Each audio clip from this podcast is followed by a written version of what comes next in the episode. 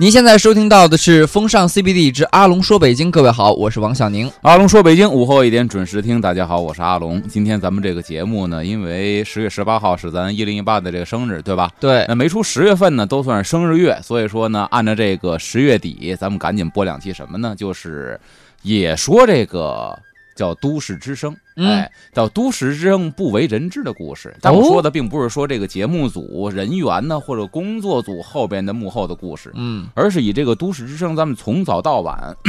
我记得一年多前刚加入这个频率的时候，对吧？嗯开的那个发布会，嗯，它每一个节目都是以一个北京地名而命名的，对，对吧？其实这些个地名都非常有的说，包括一零一八当天，十八号当天，嗯我录了一系列，就每给每个节目前面录了一个一分多的一个算是片花吧，嗯就是介绍这个地名，但是非常的短。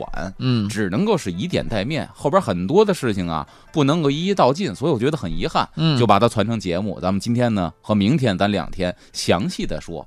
咱从这个都市之声早晨起来第一档节目开始，由这个名字引申开来。太好了，那我要考考你了。第一档节目的名字是什么 呢？第一档节目到最后一档应该是你来报，因为啊你考我没有意义，好的， 对吧？ 第一档我们的负责说这个节目之后的一些个事儿。好嘞，我们对吧早上的第一档节目呢啊，嗯现在这个是由这个小磊和大白为大家带来的《北京早上好》，呃，时间呢？时间是早上的应该四点半开机，啊，一直到早上的七点钟。两个人出声就四点半开始出声了。啊，四点半呃之后呢是有音乐，然后啊慢慢的是有自己的节目。哦，你看这个这个两位非常的辛苦， 而且我也知道赵宇和你也是有时候经周常带末这个我班们儿有的时候对吧？？嗯确实很辛苦。北京早上好，这个呢，咱们给分成两个词儿，一个是北京，一个是早上好。因为他嗯说了，都市之声呢，整个这个频率都是以北京地名来引申的。对那北京早上好，首先第一个，北京就是一个总括，嗯一个三千多年的一个城市，嗯，定都八百六十多年，名字就有很多呀，对吧？以前叫过涿郡，咱啊知道叫过冀，叫过燕，呃叫过幽州，嗯叫过北平，叫过元大都，叫过北京，一系列光名字就很多种。嗯对吧？包括以前说《三国演义》里边，张飞一报名号燕人张翼德，嗯对吧？燕人张翼德，据考证，张飞是哪儿的呢？有人说是河北涿州的，嗯，但是是也有史学家考证说，涿郡就是北京以前的称呼。嗯燕人张翼德，张飞应该是北京人嗯啊，这两种说法都有。嗯，但确实，北京呢 使用过很多名字，但真正开始用北京这个名字的是元呃明朝的朱棣。嗯明永乐。我们现在城市规划的这个版图沿用的是明朝永乐年间的嗯啊，但是我名字呢用的还是明朝永乐，这是一个巧合。嗯永乐之前这个地方是元大都，啊对吧？是元朝的都城，因为元朝呢分三个都城：大都、中都、上都，嗯等于是它呢不是以一个地方为自己单独的都城，它是随着季夏天的时节候变化。对，嗯去上都，嗯冬天的时候回中都，不冷不热的时候中途休息在这个中都城，然后呢，嗯这个夏天，呃，冬天在这个大都城。大都我们现在嗯的就北最京南边这个。而且发现呢，其实北京的都城啊，它是一路向东发展。嗯哎从辽金时期的中轴线在。咱现在的说天宁寺桥附近，嗯有一个辽代的，还有这个金代的宫阙遗址，嗯没有电了，只有嗯宫阙遗址。所以遗址呢，咱们走这个西二环嗯天宁寺附近的时候，看到这个道边上有两个像碑一样的东西，叫纪念阙，啊很高。这两个就标出了辽金时期城池的这么一个中中轴轴线，线。对吧？现在广门桥有一个角楼的遗址，但只是一块碑嗯啊、没有建筑了。然后你看这个城门，还有地名可以考察的，就是白云桥再往西一点会城门。啊，惠城门。对，那是辽金时期的，啊对吧？这个地方的水源呢，大概用的就是莲花池的水源，啊就相当于咱们现在说明朝的北京守着一片什刹海、积水潭一样，它啊的一个水源地啊。嗯等到金嗯元代的时候呢，就开始往东边移了。往东移了。元代的中轴线呢，离着现在故宫紫禁城的武英殿不远，哦武英殿边上一座断虹桥，嗯就等于说呢，元朝和明朝的中轴线呢，就差那么百十来米。嗯啊，距离很近，你就想从武英殿到太和殿，就这个距离很近的这么一个范围，哦但是它还是中轴线，相对于明朝在西边哎哎，我有一个疑疑问啊，这可能就是说的有点悬，老百姓会 猜，就说可能是不是就比如说这个有这个风水术数啊，就是嗯术士呢，就他们看过了这个这个地形以后，就说哎，这个中轴线呢，大概就是在这儿了，不，这个范围不能超出去了。嗯，然后，那么可能后后后朝的这个皇帝啊，或者朝廷呢，就为了跟前朝不一样，所以故意挪一点儿，有这种可能吗？它是因为五行当中呢，西方是金位，嗯金位是杀伐之位，啊，所以他把前朝的中轴线放在杀伐之位，是一种每个朝代替换的时候啊，各朝之间的这种风水战术。哦，等到清朝的时候， 沿用了明朝的中轴线，它并没有移中轴线，嗯，但是它在北京城也布了不少的风水布局，哦比如说烟墩儿啊，比如说景山上修亭子种种啊，供佛呀、嗯，它也会在中轴线上又弄一些风水布局。哦，所以你看，中轴线一直是往东走的。嗯等到明朝永乐年间，定了就是咱们现在的中轴线，嗯从天安门一直到钟鼓楼这嗯条中轴线，这是明永乐定的。嗯清朝也没有挪， 一直沿用这个中轴线。嗯 那么永乐皇帝定都北京的时候，这个时候把北平改为北京。嗯但是咱们也得感谢什么呢？就是明朝的第一个首都南京，嗯，有南京方有北京，这是一种相对啊。相它这个论嘛对应嘛，对，嗯这开始有了北京，一直到咱们现在，嗯 有了北京这个称呼。那么说到这个北京，对吧？说早上好，北京早上好。呃，咱这节目是四点多播出。要说以前老北京四点多能够起来的，也就这么几类人。哪几类人？就第一类什么人呢？第一类是嗯出家人。出家人，出家人每天的早晨起得非常的早，嗯啊，这是他们的怎么说呢？算是教派里边自己的戒律规定吧。嗯，早上起来四点多，基本就已经上殿了。哇，因为按照 他们的说法呢，说四点多是诸佛神仙啊他们活动的时间，哦，所以这个个时候你去念经诵咒啊，你去燃灯啊、燃香啊、去供养啊，他们能够感应到，哦这是一种宗教里边的说法。所以还有什么呢？就是说，包括这宗教里边说啊，说有一个词儿叫过午不食。就每天基本上两顿饭，修行好的人一天一顿饭，早饭都不吃；嗯修行一般的呢，就是早上一顿，中午一顿，晚上不吃。嗯有一些刚刚入这个佛门的小的沙弥，他身体受不了，小孩儿嗯晚上可以稍微吃一些什么这个糊饭嘎吱儿，就锅巴呀，嗯啊，他能够稍微吃一些，这个不算犯戒而已。嗯真正受那种具足戒的、菩萨戒的，晚上就不吃饭了。嗯为什么呢？宗教里边说了，早晨受供的，清晨四点多受供养的这些人是天人，嗯晚上受供养的是恶鬼，哦，恶鬼才晚上吃饭呢。嗯所以为了不培养你这个恶鬼的习性，不让你晚上去吃饭。天哪，我现在天天晚上都吃加餐，哎，但是你说这宗教，咱有人说这是迷信，不管是不是迷信，但现代科学证实了，晚上不嗯吃饭对身体好啊，对，晚上少吃对身体也好，反倒多吃对身体不好，嗯对吧？这是早上起来四点多开始活动的，是这些人。第嗯二一个呢，就是北京的这些个保洁的人员，啊，你也可以叫清洁工，他们嗯也是早上起来，在人没有起床之前就嗯开始一天的工作了。对吧环卫工人们很辛苦，环卫工人，包括这个这个打扫大街、洒水车也是，这个天没亮之前就已经嗯那以出来前了古代的那个就是也有雇的人呢，就是那个什古代么人也有雇小人心火烛那个人不那是打起更的那不是早上起来，那是一宿没睡啊。哦，那是一宿没睡。对啊，那是隔一个时辰打一回啊，那一嗯宿没睡。还有一个呢，就是现代有，古代没有的。就是早上起来的送奶工哦啊，，这些确实，因为我们拍过纪录片儿， 确实非常的辛苦，因为他要在早上起来家里边吃早点之前把这送到你家，并且这一车从进货之后开始一件一件发，非常的辛苦。哦，这送奶工跟我们这个就是开机视线这个时间刚好应该是重合的呃，。差不多。嗯，，对，这是北京。刚才说早上好，其实北京的早晨，我觉得是最有北京味儿的这么一段时间。嗯，哎，最有北京味儿啊！怎么这怎么讲呢？因为北京的早晨呢，当然不是现在了啊。我说的这种北京味儿是呢，北京早晨是一景儿。嗯，这种景儿是什么样的呢？就是你想一下回到这个古都北京，咻，而不是现在这种繁华的大都市。嗯早晨起来那会儿，几乎家家户户啊，没有什么睡懒觉的，就起床的时间基本都差不多。是吗？因为他晚上没有娱乐项目，所以晚上啊睡得得早比较早。啊除，非说你大户人家很有钱，晚上我去听戏，可能回来比较晚，人家晚上打牌还吃夜宵呢。嗯咱一般老百姓早早的睡觉了，嗯睡觉之后肯定睡眠充足，第二天你不用赖床，嗯也起得来，并且住在一个大杂院里边啊，家家户户全都这个时间段起床。如果你们家还挂着窗帘儿，嗯，就显得非常的突兀，哦就会觉得这一家子呀会遭人诟病。哦比，如说你们家住的年轻人，嗯老人会诟病，你看看这懒蛋年轻人，对 吧？会说你这个媳妇儿啊是一个懒婆娘，嗯对哦吧？早上起来不知道起来倒痰盂儿，不知道起来收拾屋子。嗯如果家里边是老人，早晨窗帘没拉开，街坊们会担心哦这老头子还在不在呀？哦，别一宿睡过去了，嗯别到时候晚上中了煤气熏着了。嗯，所以基本上家家户户啊，拉窗帘开起床都是同差一个不多节一个奏，时间段。嗯所以早上起来，北京很堵的地方不是二环路上堵，北京有俩堵点儿，一个是公共厕所，一水池子，这俩堵点儿、都去那儿排队上厕所去。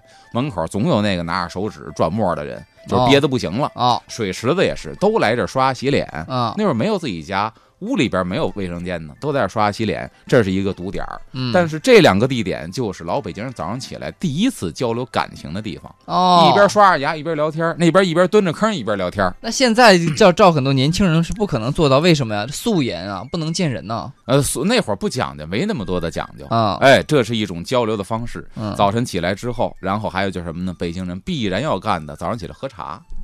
哎，哦，早上不吃饭就喝呀？早上起来不吃饭就先得喝茶，这还不是说穷人富人，嗯这是所有北京人的一种生活的习惯。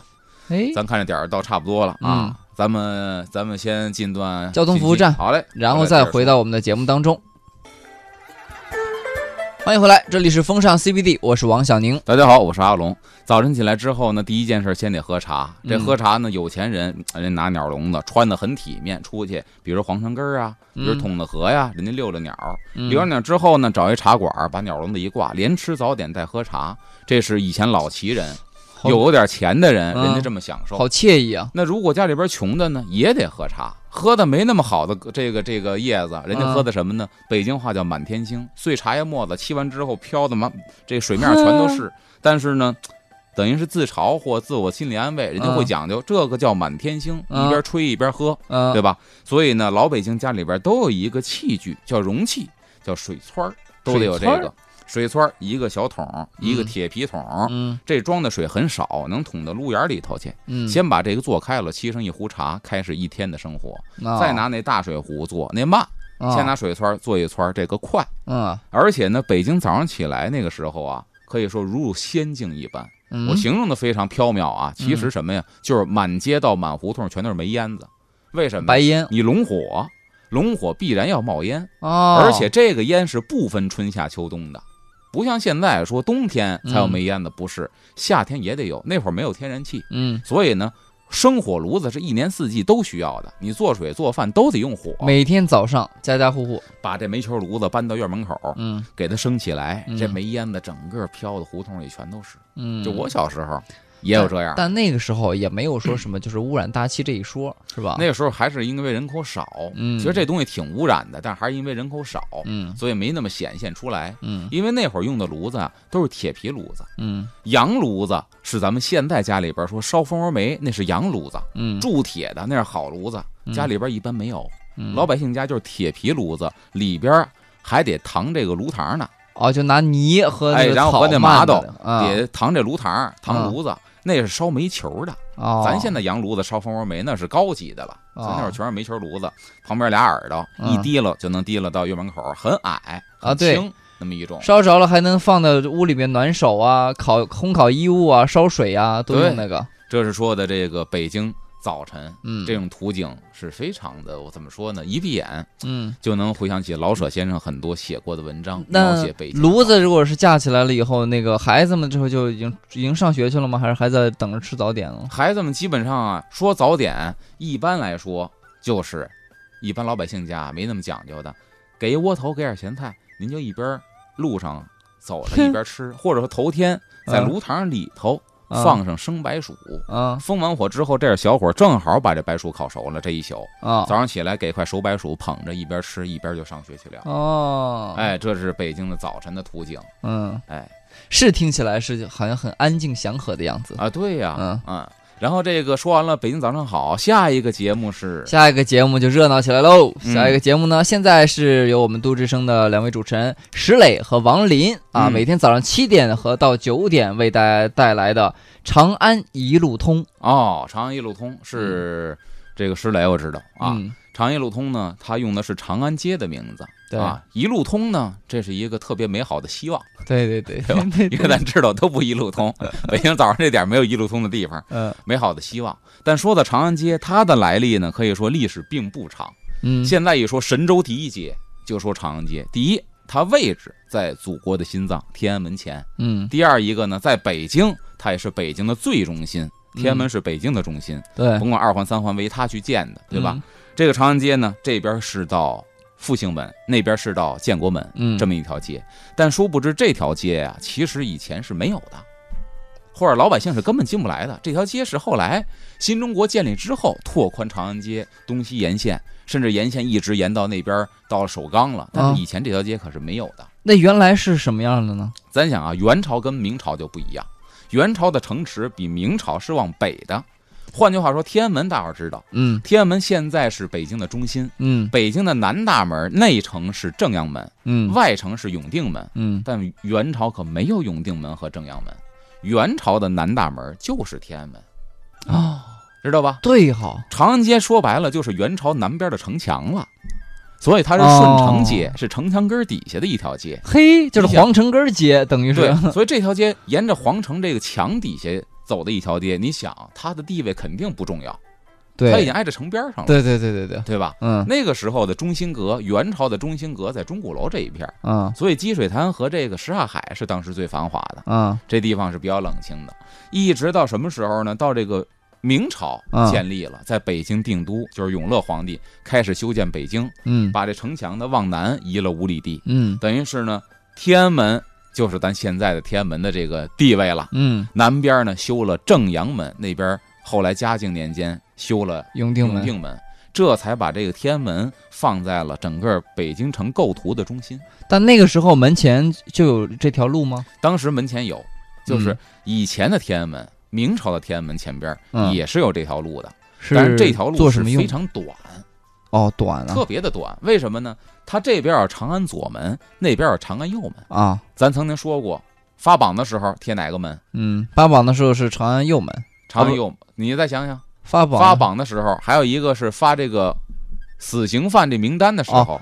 如果是坐北朝南的话，啊发榜的时候是右，发榜的时候是你是说东西吧？啊东西，发榜的时候是东，对呀、嗯东为青龙门，嗯西为白虎门。嗯对吧？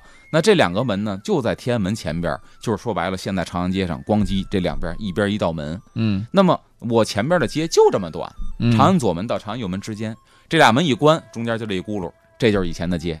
哦这样，对，你想就这么短，就可能那那个时候所谓的街，比如说可能就铺点石板什么的，再往外散就是那种土路了。可呃，能再往外散，其实也是那路肯定不是土路，为什么呢？嗯以前天安门广场的这个位置是以前六部所在，包括宗人府啊、公行公公行兵吏护理啊，哦就对政府职工那个这个直属的办公部门儿嗯都在天安门广场里头。啊，所以它叫棋盘街，嗯哎，然后一直通到前门，前门外那就是大栅栏这些个商业区了，啊对吧？老百姓生活的区域了。啊所以这里边是非常肃整的这么一块地方。哦，你想那等到说这个什么呢？等到说这个民国的时候，这两个门就开放了，嗯，然后呢围墙拆除了，等于是嗯就留两座门，围墙拆除了。这个时候呢，俩门之间这个路在民国的时候叫中山路，嗯当然这个门还是有的。嗯一直到什么时候呢？一直到新中国建立，咱们看《开国大典》的时候，那纪录片儿、这俩门还有。嗯咱们看的时候，那镜头啪甩过去，阅兵仪式这方阵走过来，从那门洞里出来的，啊这俩门还有。啊再后来的时候，修这个十大建筑啊，建国十年之后修十大建筑，慢慢的开始拓宽这个路，嗯修了这边的十大建筑，什么天这个民族宫啊，这边的这个北京站呐、包括嗯北京工体啊等等吧，嗯这开始北京建筑开始繁华起来，这个地方才开始拓宽，然后呢延长，形成了咱们现在说的长安街。哦，拓宽延长以后，因对，为那个人民大会堂不是在旁边嘛，嗯，它可能那你也是十大建筑。对，你要规划那个的时候，你要测算它跟这个路的距离，你不能挨着马路边儿上就对，啊就人民大写会了堂这嗯边是历史博物馆，现在的国博，这俩全都是十大建筑。嗯所以你想，这条路那个时候才开始渐渐成为长安街嗯。哦，因为大家如果看明朝的地图的话，或清朝地图很有意思，长安街现在一直通到那边，通到复兴门，嗯对吧？那会儿其实复兴门和建国门得说不是北京的城门，日伪时期日本鬼子在北京的城墙上掏的俩豁子，嗯所以那个时候北京的城门里没有复兴门和建国门。哦，哎，另外一个呢，那会儿的街往西单走，嗯，到哪儿为止呢？就到西单。现在西单往那边歘一直一条直线，对，复兴门一直到古城了，对吧？？但以前到西单就岔路了，就分叉了，嗯，嗯你知道吧？它没有那个街，不是直的，就分叉了。哦，一看清朝地图，大伙儿就一目了然。那么短啊，啊，就那么短，哦所以这边到西单，那边到东单，它的它的这个直线距离就到那儿，到东单也分叉了。哦怪不得那个时候的人都走路啊，或者坐个轿子啊，那没问题啊，那坐个是吧？坐对啊个，那马儿城车市规划本身这个片儿就小，小，对，用现代话说，嗯但是那个时候呢，人当你这个人呐、没见过太大的空间的时候啊，他就会嗯觉得远。我从东四牌楼到西四牌楼的很远，嗯，现在你从古城到燕郊你不觉得远？啊，呃，那个因为你现在交通工具也便利了。嗯，对吧？你就会觉得距离缩短了。那会儿不是，要光腿儿的，确实这距离东单的西单有有点距离的。啊，那哎所谓我们现在看到这个长安街，就算是从这个建国门到复兴门这一段儿吧，嗯呃，历史也不过百年。嗯，对啊。嗯而且现在这个这个长安街上，现在你看鳞次栉比的很多的这个大型的建筑，对吧？嗯包括说咱们要说的长安街旁边，如果说比几个比较有名儿的，一个是比如说北京饭店，北嗯京饭店的高度嗯啊，咱讲一个，就是周总理亲自坐电梯的时候，嗯，，哎，到哪一层，当时还没修好呢，嗯那个电梯是工地的电梯，嗯知道吧？好，到这层停，就说建到这么高，所以说北京饭店的高度是周总理给定下来的，该多少层？哦现在这个。嗯然后我去他们那儿采访，他们那个北京饭店里边呢，还保留了很多以前的老的东西，比嗯如有一块，他们叫弹簧地板，嗯，这地板是干嘛呢？蹦擦擦蹦擦擦跳舞用的，以哦，前跳交谊舞，嗯这是以前留下来的，就是建国之初留下来的。嗯然后呢，还给我们讲什么事儿呢？就是他们服务员，年轻的服务员嗯，比较喜欢的。有一年，皇马来北京踢球，哦，跟北京国安。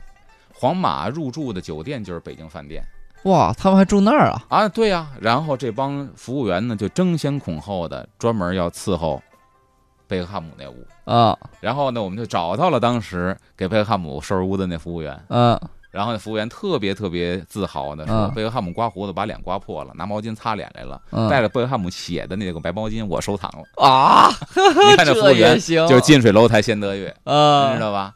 然后他们也什么呢？也也说了他们的其他的一些不为人知的，比如他们有一个金钥匙服务，嗯金钥匙服务呢，北京饭店或者说高级饭店特有的，嗯就是对客人的要求，一切的合法要求不能说不嗯啊。他到一个什么地步？比如说这个客人说，我现在已经坐车，坐我的专车，我住在北京饭店王府井啊，啊我现在坐我的专车已经到了沙滩了。嗯，我大概多长时间以后到？我希望进屋之后洗澡，我希望水洗澡的时候水温是三十八度。嗯就得满足客人这个需求。哇，就当他进屋的时候，这浴缸的水是满的，正好三十八度。嗯，这个金钥太匙服务帅员了就得去去把握好这个时间段。另那外一个水平，很高啊，对啊服务水平，而且他们呢，还有就是接见一些个政要的时候，嗯他们的这些服务给我们讲非常的严格，嗯严格到你都无法想象。就进去之后就穿的衣服啊，嗯好家伙，就捂的里三层外三层，嗯知道吗就跟那原子弹爆炸爆炸现场似的，嗯得穿成那样，嗯因为你不能有一根头发掉在地上。哦，有时候接待外国的元首是关乎你的国家的脸面，对吧？所以说头发不能掉呃，的不能掉，并且呢，他们检查的东西啊，咱们都难以想象。嗯一般的服务员顶多给你打扫干干净净的，可以了吧？嗯所有的镜子、灯泡都要检查一遍。说为何检查一遍？你不能说美国总统住这房间，晚上上厕所一开灯，灯泡炸了，嗯这就属于政治事件了，啊对吧？所以所有的东西都会检查的非常仔细，灯泡不能炸，镜子不能裂啊啊，不能呱唧一下东西玻璃东西炸裂了，这就麻烦了。啊所以这是非常严格的。哇，大饭店为什么是大饭店呢？哦嗯非常严格。它旁边就是这个这个贵宾楼饭店。嗯贵宾楼饭店呢，其实以前这个地方是清朝一个萨满教的教堂哦啊。萨满教是清朝特有的一个本民族信奉的宗教，嗯并且呢是在这个满族人之间嗯大家信奉的宗教。嗯汉人是不允许进入这个萨满教堂的，哦所以当时乾隆皇帝去萨满教堂祭祀的时候，嗯和珅可以随从着去，纪晓岚、刘墉再受宠，你的地位再高，你不嗯能随行乾隆一块儿去萨满教堂祭祀，哦因为你不是满族人。和珅是满族人和珅是满族的，哦哎，所以他可以去这个地方。以前，但现在呢，没有什么遗址可寻了。嗯另外，从长安街一直走天安门，咱不说了，这一溜，天安门旁边有一个学校，地址非常的好，北京六中。嗯虽然说不是什么特别重点的中学吧，跟嗯八中、五中没法比，但是地理位置特别好，紧挨天安门西边儿。它整个的院子是红墙，帅里，边都是古建筑哇啊。塞，它确实是在古建筑建起来的，就是皇家的升平署，嗯皇家的这什么呢？就按现在老百姓话说吧，嗯，皇家的这个皇家爱乐乐团，哇塞就，说白了，他是给皇上家演戏的，嗯，皇家戏班儿在这在个那学儿哦校里头。这个院子后来腾出来给了北京六中啊、嗯当他的校址了。那现在六中的学生们可幸福了，那地地方确实非常不错。地方好，然后那感觉好，对，嗯，再往那边走呢，就是电报大楼。嗯电报大楼呢是双塔庆寿寺，嗯这个呢一直到有照相技术的时候，清末有照相技术的时候留过照片儿，嗯，因为它那寺院里边两个高塔，所以叫双塔。双那庆寿寺是本名儿，老百姓叫双塔庆寿寺。嗯给谁建的呢？就是给咱说的那个半仙儿姚广孝哦，啊，他在这个地方修行，给他就是他帮着这个朱棣打完天下以后，等于是给他的对福利，给他的一个府里分套房，双塔嗯庆寿寺。分套房啊，，这是说的这个长安街上能看到的一些个古迹。嗯哎，然后时间段差不多了，嗯，咱们更多话题留到下一时段回来接着说。好，我们先进一段交通服务站，然后马上回到节目当中。欢迎回来，这里正在为您直播的是风尚 CBD，各位好，我是王小宁。大家好，我是阿龙。然后呢咱说到双塔庆寿寺旁边就是西单，嗯西单呢现在复建了一个牌楼，东单好像还没复建，嗯对吧？西单就是复建了以前那个单牌楼，西单呢叫西单牌楼，单个一个牌楼；嗯西四呢叫西四牌楼，就是四个牌楼，街口上东南西北各有一个，哦，西单是一个，所我以叫我西我单。替很多听众想问个问题啊，就啊在以前这个古代的时候，这牌楼是起什么作用呢？这牌楼啊，一个是算是地标性的东西，嗯另外一个呢就算是界限，就过了这个门呢，那边是那个区域；过了这个门之后呢，南边是这区域，北边是那个区域，它哦，等于一个划分界限也有，一个是地标的也有，哦，哎，它是这种这种东西。嗯然后呢，这个单牌楼还很有意思，你说这东边是东单，西边是西单，嗯，中间是天安门，然后呢，这个布置呢或布局啊，在庙里也适用。嗯庙里边中间供佛像，东边跪着这个蒲团，这一片东边的蒲团叫东端，叫东单，哦西边这一这一片的拜垫呢叫西单，是哦你知道吗？吧？就是你进庙之后，正对佛祖，你往东边走，西边走，它东边有东单，西边有西单。哎，和尚去一个地方，如果不是这个庙的，我晚上想住在你这儿，叫挂单哦，啊，也都是那个单单个儿的单，嗯，所以说这是通用。哎，有点意思。这西单呢，这个地方有意思，以前也是一个商业非常繁华的地方。哦，以前就商业很繁华，很繁华。为什么呢？旁边二龙路就是王府，再往北边西四意达里砂锅居又是王府，旁边这一路下来之后，你想钢瓦市嗯，对吧？这也是一个市场。另外一个呢，就是旁边还挨着一个非常著名的建筑，现在还有遗存，嗯，就是咱们再往西走金融街。金融街里边会发现高楼大厦包围之间有一个红墙的大庙，嗯这大庙呢就剩一个殿了。嗯，但是特别的显眼。这个庙是都城隍庙。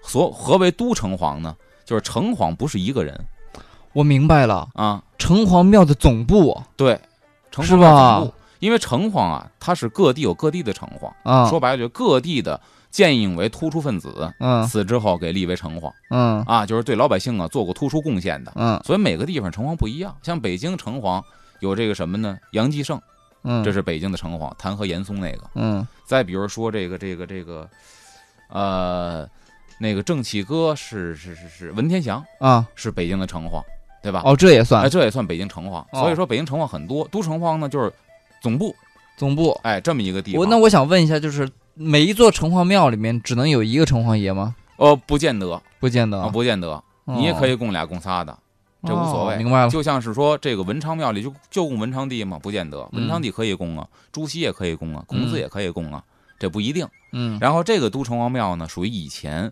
在西城这一片儿最大的一个城隍庙。是吧那庙会期间呢，你要记住，庙会可不是春节，嗯是每个月都有庙会。那么，据以前的北京的风俗志记载，说每到庙会的时候啊，一条街就开始摆这个摊儿，嗯从城隍庙门口一直摆摆摆摆，这摊儿能从金融街一直摆到西单去，哇所以它也带动了整个西单的商业。嗯哎，这是长安街一直到这个城隍庙，再往那边走的话呢，就是咱现在的复兴门了。嗯复兴门这边，咱广播电台附近，那最有名的建筑就是真武庙。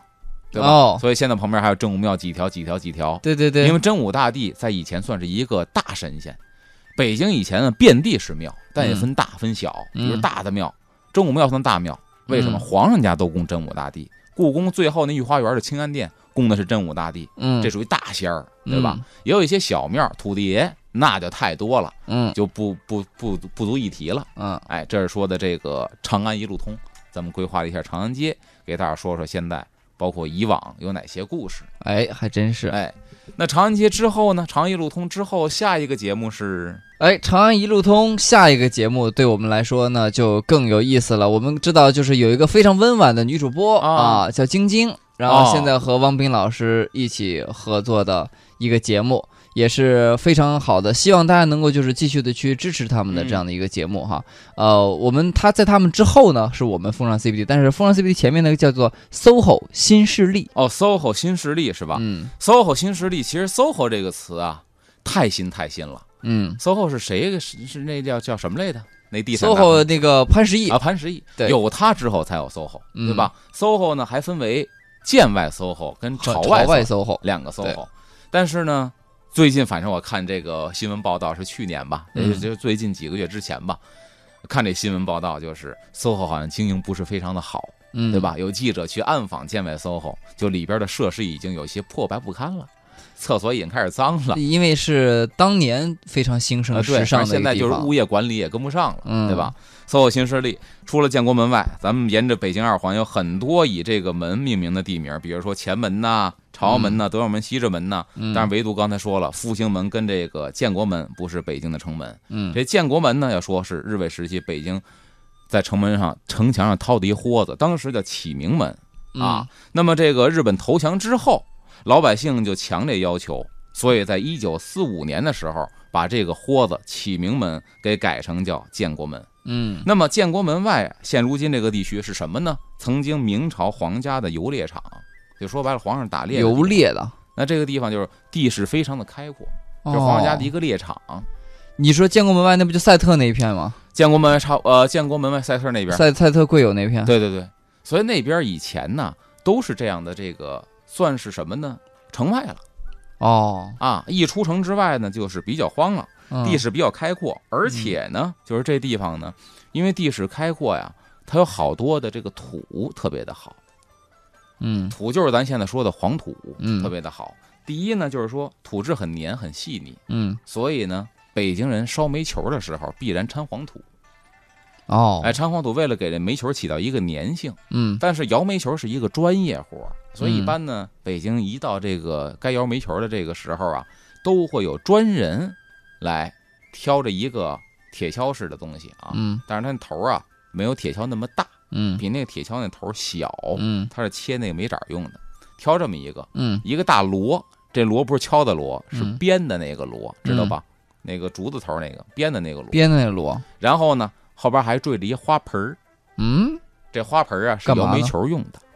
花盆儿怎么能拿来摇煤球哎呢？，我告诉你，这花盆是作为一个支点，嗯，后然后沿街去这个吆喝，嗯谁家需要了，然后把他给叫进院里头。当然，东西是你自备的，就是煤沫子嗯和黄土是你自备的，哦他就管出力气，嗯挣这啊力气钱的活儿。哦然后到这之后呢，他把这煤啊，先得拿这个什么呀，拿这个水给和了，嗯这里边就是加多少黄土，加多少煤沫子，这个比例专业人员掌握的特别好。哦等到摇的时候呢，就说白了，它跟摇元宵是一样的，烧上水之后哗哗哗摇哦。但是这大笸箩呢，摇起来太费劲，嗯你两膀子力气受不了这么长时间的，嗯怎么办呢？把花盆搁地下，把这大锣搁到花盆上，嗯以花盆为支点，蹲在地下去摇，你就不用再端着它了，哦，你只有摇就以，可以，不用端着摇这。就省力气了。对，嗯另外一种呢，就是不用花盆的，干嘛呢？我见过黑白照片儿，就是啊，房檐底下拴根绳儿，两根绳儿，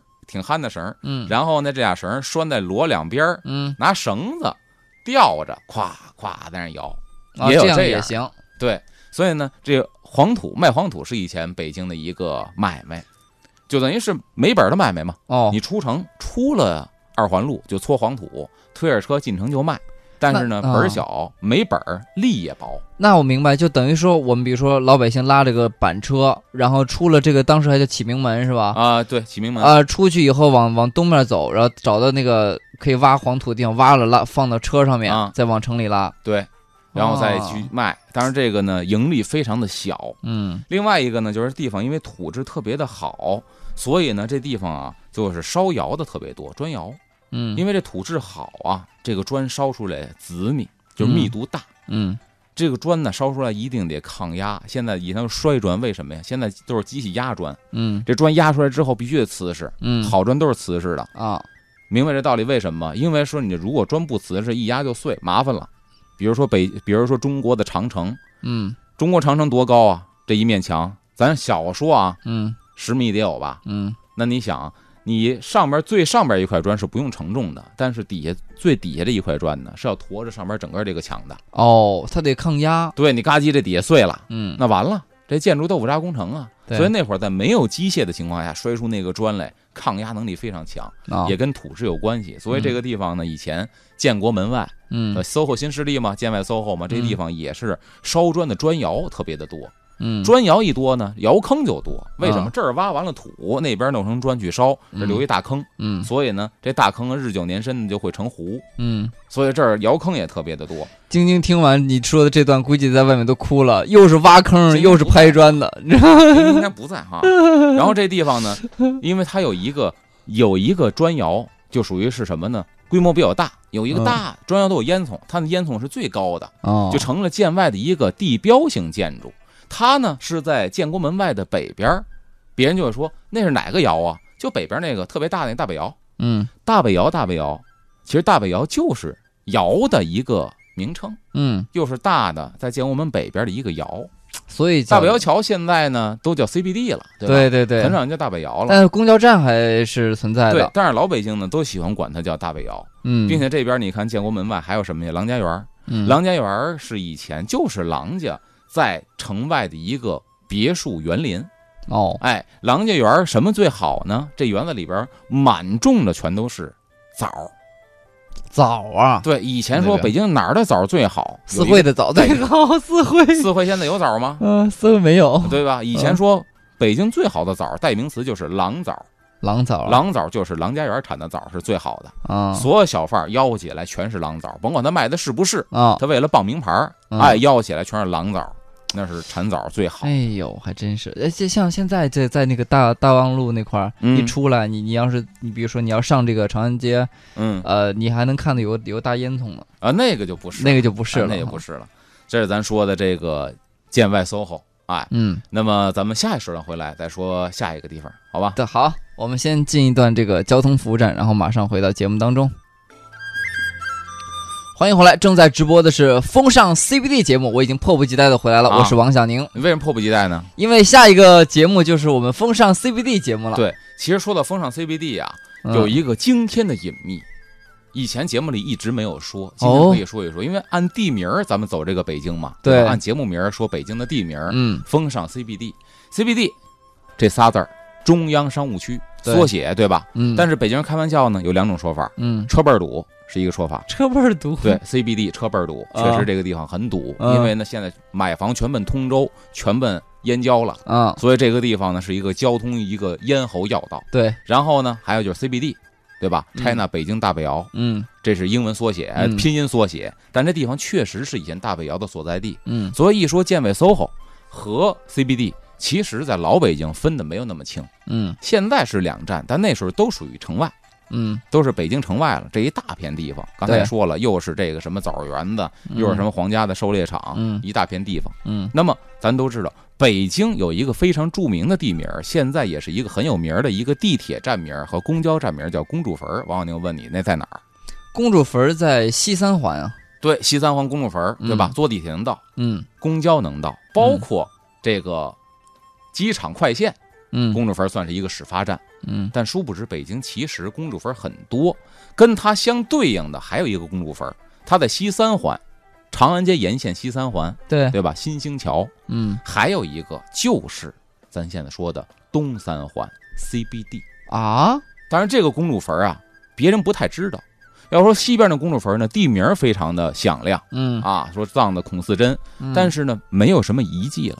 嗯殊不知在 CBD 楼群里边还有遗迹，石碑啊、牌楼啊都还有。是吗？很多人在那在哪说儿这么呢繁华的地方，我没见过呢。我猜猜，你看我平常有的时候我爱运动啊，嗯，那个国贸那个往往后面走那有一片那足球场，是在那那里吗？不在那个地方。不在那里啊。先给大家介绍这个公主坟啊，比西边那公主更具传奇色彩。这公主叫何家公主，谁国呢？家公主，乾隆的第四个女儿。嗯，她这公主坟应该叫何家公主嘛，对吧？但是她这公主坟有一个别称叫佛手公主坟，佛手公主风。这个公主也有一个别称叫佛手公主。你以前好像我记得是提过那么一嘴，说清朝有个皇帝的女儿，就一个公主，嗯她长得是璞手，嗯，就是指头和指头之间带着肉瓣儿粘连的对，带肉脯，肉脯，像鸭子那个脚一样。这是就是返祖现象吗？这是一种不能算返祖吧，我觉得嗯这个算是灵异现象了，嗯对吧？就几率很小。嗯但是这位公主长得五指之间带蹼，带肉蹼，所以呢，老百姓就把她叫佛手公主，因为哦在佛经里边记载啊，说佛陀这个人，释迦牟尼嗯有三十二相八十种好，其中有一项就是他的手分开之后中间带蹼，说佛祖本身手就带蹼。这个哦何家公主呢，乾隆的四女儿手也带蹼，哇塞，就把她俗称叫佛手公主。嗯她死之后葬的地方叫佛手公主坟儿，嗯占地面积是一顷多地嗯啊。里边呢原本是十人十马十象生，然后呢这个宝鼎就是坟包子，嗯，包括牌楼，包括这个石碑，嗯全都有残存。嗯现在我们去看的话，反正我记得是一些个石碑，嗯包括它的牌楼，现在还有残存，并且跟旁边的景致形成一个非常明显的反差。嗯旁边是完全现代化的高楼大厦。出了这个地方，一上街车水马龙，但是来到这个地方非常之幽静是吗啊，旁边全都是大楼。 ？CBD 我真是没有留意到那个地方，所以哪大家有这如样的果说谁在 CBD 工作上班，我可以给您提个醒儿：大网桥、通惠河交叉口不远的地方，我只能点到这儿了，您嗯自己去找，就在那片地方。如果当地有原住民嗯曾经在那儿土生土长的，您稍微问一句，到那之后你一定会豁然开朗。我的妈呀，这么繁华的高楼里边，楼群里竟然有这么一个坟头子，哦，这就是北京东边封上 CBD 嘛，CBD 的公主坟，赵宇不太听为人知。赵宇听了不知道心里作何感想。 然后这就在哪儿来着？再再重复一遍，在大望桥、桥、通惠河，大望桥、通惠河，对，只交呃交叉口这块儿。哎，就在这附近，您去寻觅一下。好嘞，嗯，这风风尚 CBD 没想到说出来这么一个，就是真的是平常很多的这个地方都不会听到有这样的一个事儿的一个就传说也好，这是历史史实嘛，这是事实，这对是啊一个，故事嘛，嗯，这是公主的一个坟儿在对那儿啊，，呃，乾隆的四女儿自己佛手的公主何，家公主啊，但那儿有一站呢，叫八王坟呢，那是王爷坟，因为北京王爷坟特别多，并且王爷坟呢基本上都是在城外，这边有八王坟，香山那边还有瑞王坟，嗯哦等于是你去研究吧，北京的坟，北京的王府。我建议大家，如果说对这特别感兴趣，一般人不太感兴趣，为什么呀？特别的庞杂，嗯就是整个这个家族谱系的名字你就看不懂。嗯，你去看满族人的家族谱系啊，跟看那个翻译版的外国小说没什么区别。为什么？就外国人名字你记不住，他玛格丽特·阿尔芒，然后乔治，你记不住，因为他不像你张三李四。嗯满族人的名字也是，很姓长氏就好几个字，嗯名儿再好几个字，什么乌兰那拉氏、瓜尔佳氏、钮祜禄氏，你就记不住谁是谁了。嗯所以这个研究起来确实非常难，嗯你不容易把它理清楚了。但如果说有兴趣的话，嗯研究中国王府，说北京吧，中国有点大，北京的王府王坟第一人就是冯其利。嗯冯其利先生，嗯冯其利不是专门的历史学的什么教授啊，嗯人也不是那儿毕业的，嗯，就是一个厂子里的普通工人，嗯，并且这位老先生呢，一生就喜爱研究王府王坟。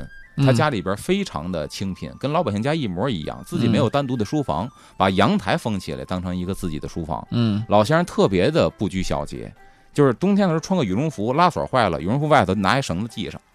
呵就当然是他是一个属于学术狂人，嗯先生已经作古了。嗯，他死的时候，去世的时候，满族的很多清朝的这些遗老遗少去参加他的追悼会，嗯人家感慨而说：“没有冯其利，咱自己都不认识自己家人。”哇，就是人家一个汉人把咱满族的家谱给续上了，对我们满族人来说是一个功德无量的事情。嗯哇塞，老先生在史地民俗这个学术界嗯被公认为王府王坟第一人冯其力，哦，他就是一个普通工人。他就是把这些事都理理得很清楚对了，，所以是嗯研究这个，您不用。很多人问我说，我想看点书，看什么呀？我推荐书从来不推荐书名儿。嗯，我问你，你希望学哪方面知识？我推荐人，我哦就对王府感兴趣。冯其力，只要是他的书，你就买，准没错儿哦，啊！这是一公认的大哎学者，。这是今天呢我们的一个收获哈，嗯，今天我们从这个早上最早的一档节目《北京早上好》开始，阿龙开始讲背后的故事，对，呃，然后是长安一路通，然后是搜狐新势力，最后讲到了风尚 CBD。当然，我们